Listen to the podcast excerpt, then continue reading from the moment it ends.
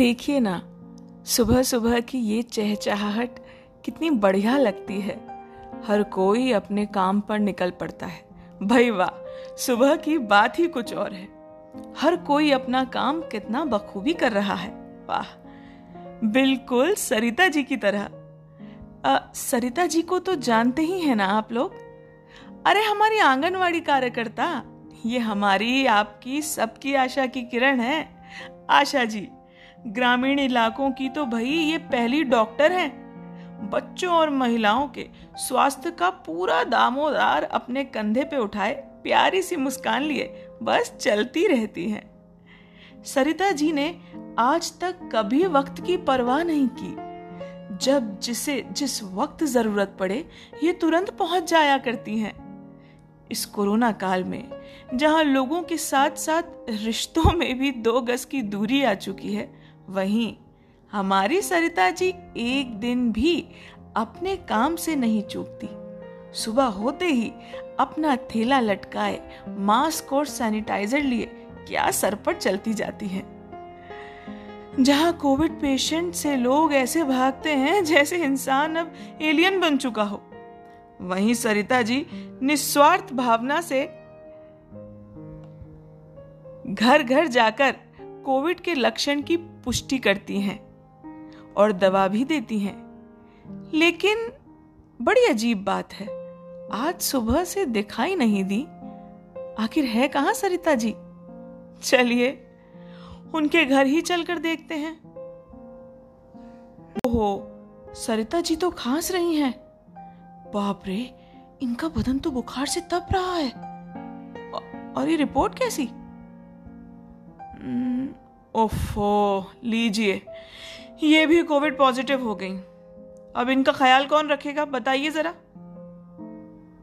अरे मैं तो भूल ही गई थी। मैं भी बेकार ही परेशान हो जाती हूँ। जब ये ऐसे समय में पूरे गाँव का ख्याल रखती हैं तो इनका ख्याल रखने वालों की क्या कमी भला? टिंग टोंग। लीजिए आ गया कोई इनका ख्याल रखने को। आ, पर ये आंटी तो ना दवा लाई ना खाना ना पानी। फिर कैसे आई है यहाँ?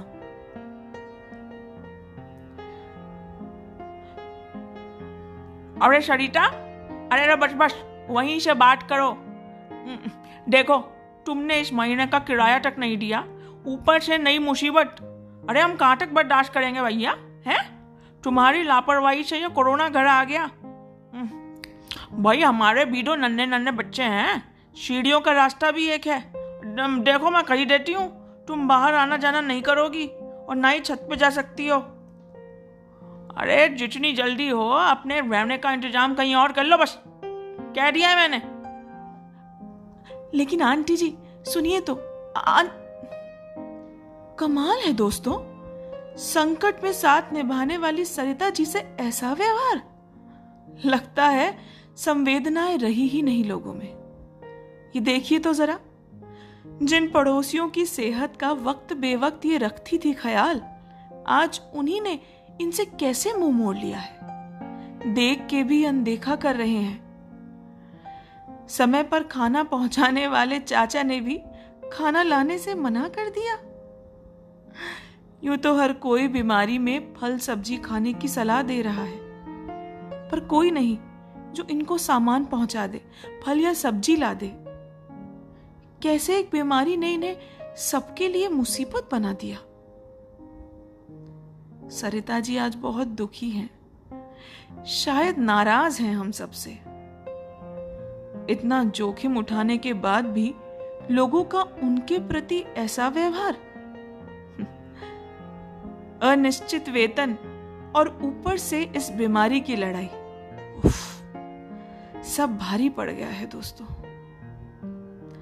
आज हमारे भारत में 218 की गणना के हिसाब से कुल नौ लाख उनतीस हज़ार नौ सौ अठहत्तर महिलाएँ आशा बहन जी बनी हुई हैं। इस महामारी की विपदा में अपनी ड्यूटी निभाते निभाते कहीं किसी का अपनों ने साथ छोड़ दिया है तो कहीं इन्होंने अपनों का साथ छोड़ दिया। जिसका काम ही जागरूकता फैलाना है आज उसी की समस्याओं के प्रति कोई जागरूक नहीं लगता। सरिता जी की तरह कई आशा बहन जिया हमसे नाराज़ हैं दोस्तों। ध्यान रखिए जरा। सीमित सुविधाओं में असीमित सेवा देने वाला व्यक्ति कहीं हमारे व्यवहार से खुद को अकेला न समझ बैठे।